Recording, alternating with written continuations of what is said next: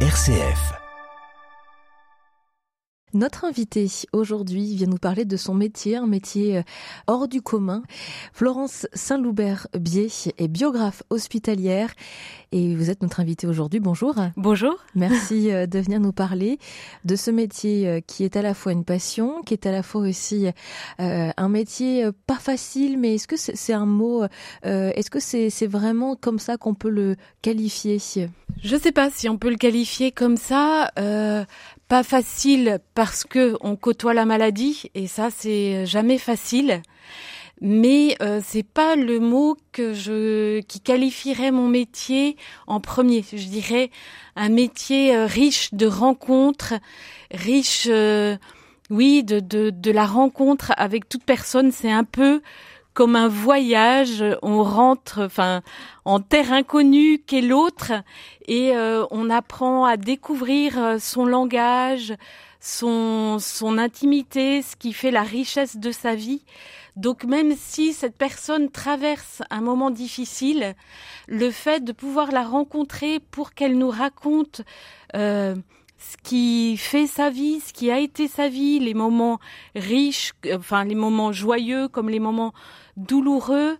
Euh, parfois justement ça lui fait un petit peu oublier euh, sa maladie. Ça, ça, ça la plonge dans euh, autre chose les relations les euh, la beauté de la beauté de sa vie ou même la difficulté de sa vie mais comment elle a traversé tout ça. Donc c'est pas forcément le premier euh, mot que je mettrais pour qualifier pour qualifier mon beau métier de biographe hospitalier. Alors justement en tant que biographe vous travaillez dans le milieu hospitalier pas dans n'importe quel service hein, précisément oui, alors euh, je travaille donc à l'hôpital Saint-Joseph-Saint-Luc à Lyon et plus particulièrement dans le service. Alors à, Saint-Joseph-Saint-Luc, il n'y a pas de service de soins palliatifs en tant que tel, mais il y a des lits identifiés de soins palliatifs et donc je travaille euh, euh, là, dans ce service-là, au contact des personnes dont le diagnostic est assez sombre dans le fait qu'il n'y a plus de de médicaments pour soigner mais on fait tout en, on met tout en œuvre pour que bah, la personne puisse vivre ce qu'elle a à vivre, le temps qu'elle a à vivre, parce que bien souvent on entend euh, soins palliatifs, on se dit bah c'est la fin. Non, euh, il y a il y a plus de, de, médicaments pour soigner, mais c'est pas forcément euh, la toute fin. Ça peut ça peut durer et voilà. Donc cette biographie hospitalière est, est proposée à ce moment-là particulier de la maladie. Et donc, vous, votre, votre rôle, votre intervention, finalement, comment est-ce qu'elle se déroule en plusieurs étapes? Alors euh, moi, l'important pour moi, c'est de travailler avec euh, l'équipe soignante. Donc euh, je, ne, je ne fais pas du porte-à-porte. je vais voir les soignants, donc principalement la cadre de santé, donc il y a Marie-Paul ou Audrey, ou alors l'équipe de coordination cancérologie et je vais vers eux et je leur demande si il y a des personnes qui sont au courant de leur euh, situation médicale, c'est-à-dire qu'elles sont en soins palliatifs, c'est important qu'elles aient cette connaissance-là et qui pourraient être intéressées euh, par la biographie hospitalière. Donc soit ces soignants euh, en parlent déjà à leurs patients, soit ils me disent ben peut-être vous pouvez voir aller voir Madame Intel, peut-être que ça pourrait l'intéresser.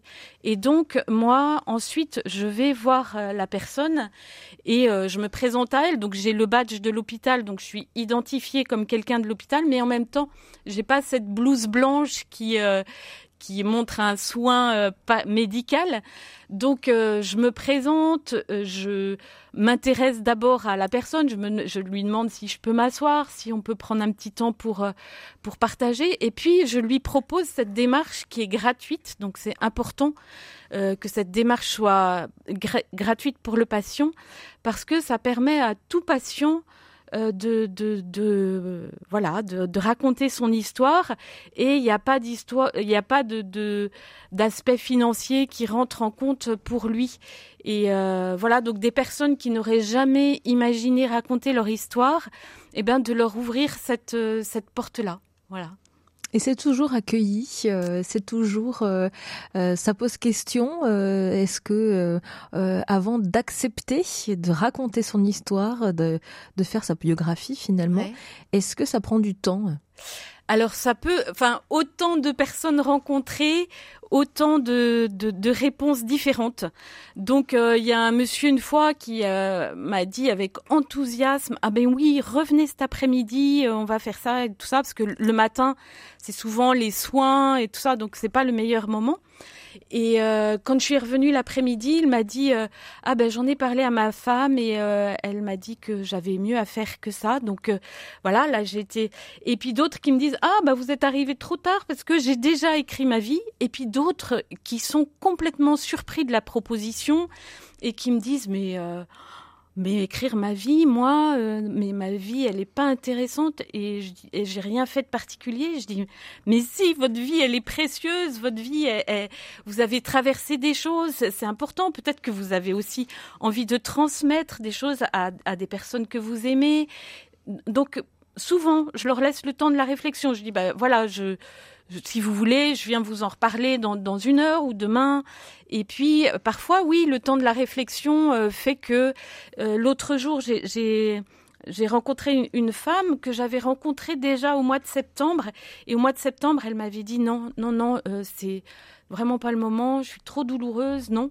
Et là, euh, c'était une nouvelle hospitalisation et elle est rentrée à fond dans la démarche et ça a été merveilleux. C'est elle, m'a livré. Alors elle m'a dit mais j'ai plus trop j'ai plus trop ma mémoire. Elle me fait défaut parfois avec tous ces traitements et tout ça. Donc je l'ai un peu aidée. On a pris un peu un ce qui s'appelle le questionnaire de Proust, avec des petites questions qui peut aider. Euh, euh, quelle est votre principale qualité euh, Quel est votre dernier fou, rire Enfin, des petites choses comme ça.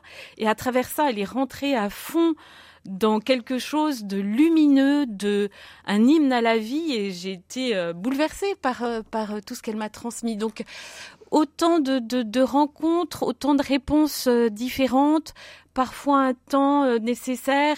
Parfois aussi, c'est pas le moment. Ils sont fatigués. Euh, ils veulent garder leur force pour euh, la visite qu'ils vont avoir dans l'après-midi. Et puis, il faut revenir après. Enfin voilà, faut vraiment beaucoup d'adaptation. Et la finalité, c'est de pouvoir vous collecter, euh, recueillir euh, ce qu'ils souhaitent vous raconter, ce qu'ils souhaitent transmettre. Exactement. Et ensuite, euh, quelle forme est-ce que ça prend? Alors c'est effectivement ce qu'ils veulent transmettre. Donc parfois c'est un récit effectivement autobiographique, chronologique. Parfois c'est des petites anecdotes. Parfois c'est comment ils vivent leur maladie. Parfois c'est un épisode de leur vie qu'ils n'ont pas pu transmettre à leurs enfants ou petits-enfants et qui veulent leur faire connaître ou euh, quelque chose, oui, qui, qui leur est précieux, qu'ils n'ont pas pu euh, dire. Et donc, euh, moi, je recueille ça. Donc euh, c'est un travail euh, important pour moi parce que par exemple pour une heure d'écoute, ça me demande presque 4 à 5 heures de travail derrière. Et après, le but c'est de transmettre un beau livre, un beau livre que je fais relier par un artisan d'art à Lyon et qui est vraiment, euh, oui, un objet, un objet précieux comme l'est leur vie, quoi. Ça, c'est aussi à travers cet objet manifester que leur vie a du poids, leur vie est sacrée, leur vie est, précieuse comme euh, cet objet quoi qu'on veut leur transmettre. Florence Saint-Loup-Berbier, vous restez avec nous. On va continuer de parler de votre métier, biographe hospitalier dans un hôpital de Lyon. Un, un beau métier que vous nous transmettez aujourd'hui. On marque une courte pause et on se retrouve dans quelques instants. À tout de suite. M comme midi, l'invité. Nous retrouvons notre invitée, Florence Saint-Loup-Berbier. Elle est biographe hospitalier dans un hôpital lyonnais à Saint-Luc, Saint-Joseph. Oui, c'est ça. C'est ça, c'est une première d'ailleurs euh, dans Lyon. C'est une première qu'un hôpital euh, accepte de d'intégrer une biographe hospitalier dans ses soins et non seulement ça, mais prenne en charge le le budget, en tout cas la moitié du budget de cette euh, de cette biographie hospitalière sur trois ans. Donc euh, c'est chouette parce que le reste, on fonctionne par euh, recherche de mécènes de dons privés. Donc voilà, je, peux proposer cette biographie grâce à l'hôpital Saint-Joseph-Saint-Luc et puis grâce à des mécènes. Donc il y a la fondation Dominique et Tom Alberici, la fondation Saint-Irénée et la fondation Apicile qui soutiennent ce, ce projet, ce projet donc, qui, qui, est une première sur Lyon, mais qui existe ailleurs. Oui, qui existe ailleurs, qui est né en 2007 à l'hôpital de Chartres. C'est euh, Valéria Milewski qui a entamé ça et puis qui s'est déployé un petit peu sur toute la France. Donc aujourd'hui, on est à une trentaine de biographes hospitaliers et sur Lyon, donc euh, il y, a, aussi Catherine Delage qui est biographe hospitalier sur l'hôpital de Lyon Sud. Elle y est à, raison d'une demi-journée par euh, par semaine. Moi, j'ai la chance d'y être une journée et demie. Et puis, euh, il y a Cécile Boyer qui avait déjà fait un travail pendant le Covid de euh, recueillir le récit de personnes qui étaient en service gériatrique à, la Croix-Rousse. Donc, euh, voilà, il y avait des petites touches déjà. Quelle est la place pour, pour l'émotion dans, dans votre métier? Ah, ben, la place de l'émotion est grande, forcément, parce que ben quand on relit son histoire, forcément, il y a des émotions qui remontent et euh, qu'il faut accueillir. Donc euh, pour moi, je donne toujours, je demande toujours à la personne que que je vais visiter si je peux euh, l'enregistrer, l'enregistrement que j'efface après, mais ce qui me permet d'être vraiment aussi avec la personne quand il y a des émotions, quand il y a des choses un peu euh, difficile ou euh, voilà d'être d'être vraiment là et d'être pas euh, rivé sur mon cahier. Enfin voilà de pouvoir être avoir cette souplesse pour accueillir pour accueillir l'émotion qui est qui est vraiment là oui. Mm. et de votre côté et de mon côté aussi de mon côté aussi. Alors je le montre pas forcément mais bah voilà je suis pas de marbre de marbre. Donc voilà je, je je, ressens souvent les émotions, j'essaye de, euh, voilà, de, gérer un peu. Et puis, euh, j'ai une supervision aussi. Euh, je, vois régulièrement, pour moi, toute seule, un, psychologue. Et puis aussi, entre biographes de, de, France et tout ça, on parle beaucoup de notre métier, ce qui permet aussi pour nous cette parole et de, de voilà, d'apprendre aussi à gérer ces émotions qui sont, qui sont là, oui. Quels sont les retours que vous euh, percevez, que vous recevez de la part de ces patients euh, qui sont en soins palliatifs euh, Qu'est-ce que ça leur apporte de se livrer, de, se livrer à vous? Ça les reconstruit, ça les recentre, ça, ça leur permet de, Enfin, je vois notamment une personne là que j'ai accompagnée sur de nombreux entretiens, et en fait, elle découvre euh, sa valeur, elle a eu une vie euh, difficile et ça lui a permis de se rendre compte que oui, elle a de la valeur, que oui, ce qu'elle a vécu, ça a été difficile, mais c'est fort, elle en a fait quelque chose. Et puis une autre, eh ben, qui se rend compte qu'elle est entourée de personnes merveilleuses, que elle aime les gens et de le dire, ça, ça, voilà, ça, ça, ça reconstruit, ça offre un, un, un espace, ça, ça, leur permet d'être acteurs de leur vie, ça leur donne un projet en fait, à un moment où euh, ben il y avait peut-être plus beaucoup de projets, il y avait, voilà, c'est, euh, elles sont au centre quoi. Est-ce que euh, quelle est finalement le, euh, la suite pour ces livres une fois qu'il que, vous arrivez au bout, que le livre est imprimé, relié chez votre artisan lyonnais? Est-ce que vous vous le savez si la famille euh, s'en empare? Alors, donc moi j'ai commencé la biographie hospitalière il n'y a pas très longtemps. Ça fait depuis le mois de septembre, donc c'est assez nouveau. Alors il y a des personnes qui veulent ce livre pour elles-mêmes. Et euh, voilà, je le leur donne. Et puis, par exemple, il y a une personne euh, qui avait commencé elle-même à faire ce, ce, ce travail de, de de biographie, mais euh, voilà, c'était une personne qui écrivait un peu comme elle parlait, et c'est une infirmière qui m'a dit euh, ah ben cette personne a commencé à écrire sa vie, mais elle est fatiguée, donc j'ai pris un peu le relais, on a revu les choses ensemble, on a on a réécrit de manière un peu plus lisible, mais cette personne, elle, est partie euh, avant la fin. Avant, enfin, avant d'avoir terminé ce récit. Donc, quand ça se passe comme ça, il y a plusieurs possibilités. De toute façon, je vais jusqu'au bout, c'est-à-dire j'écris. Je laisse toujours des pages blanches parce que la, personne, elle a, sa vie n'est jamais finie. Elle se continue dans l'histoire de ses enfants, de ses, de, voilà, de, sa famille. Donc c'est jamais fini. Il y a toujours des pages blanches. En tout cas, je, je, je fais ce livre et je le transmets. Ou alors, bah là, dans le cas de cette personne, euh, sa fille et son épouse m'ont demandé de prendre les, pages qu'il avait écrites et d'essayer de, de, continuer avec ça.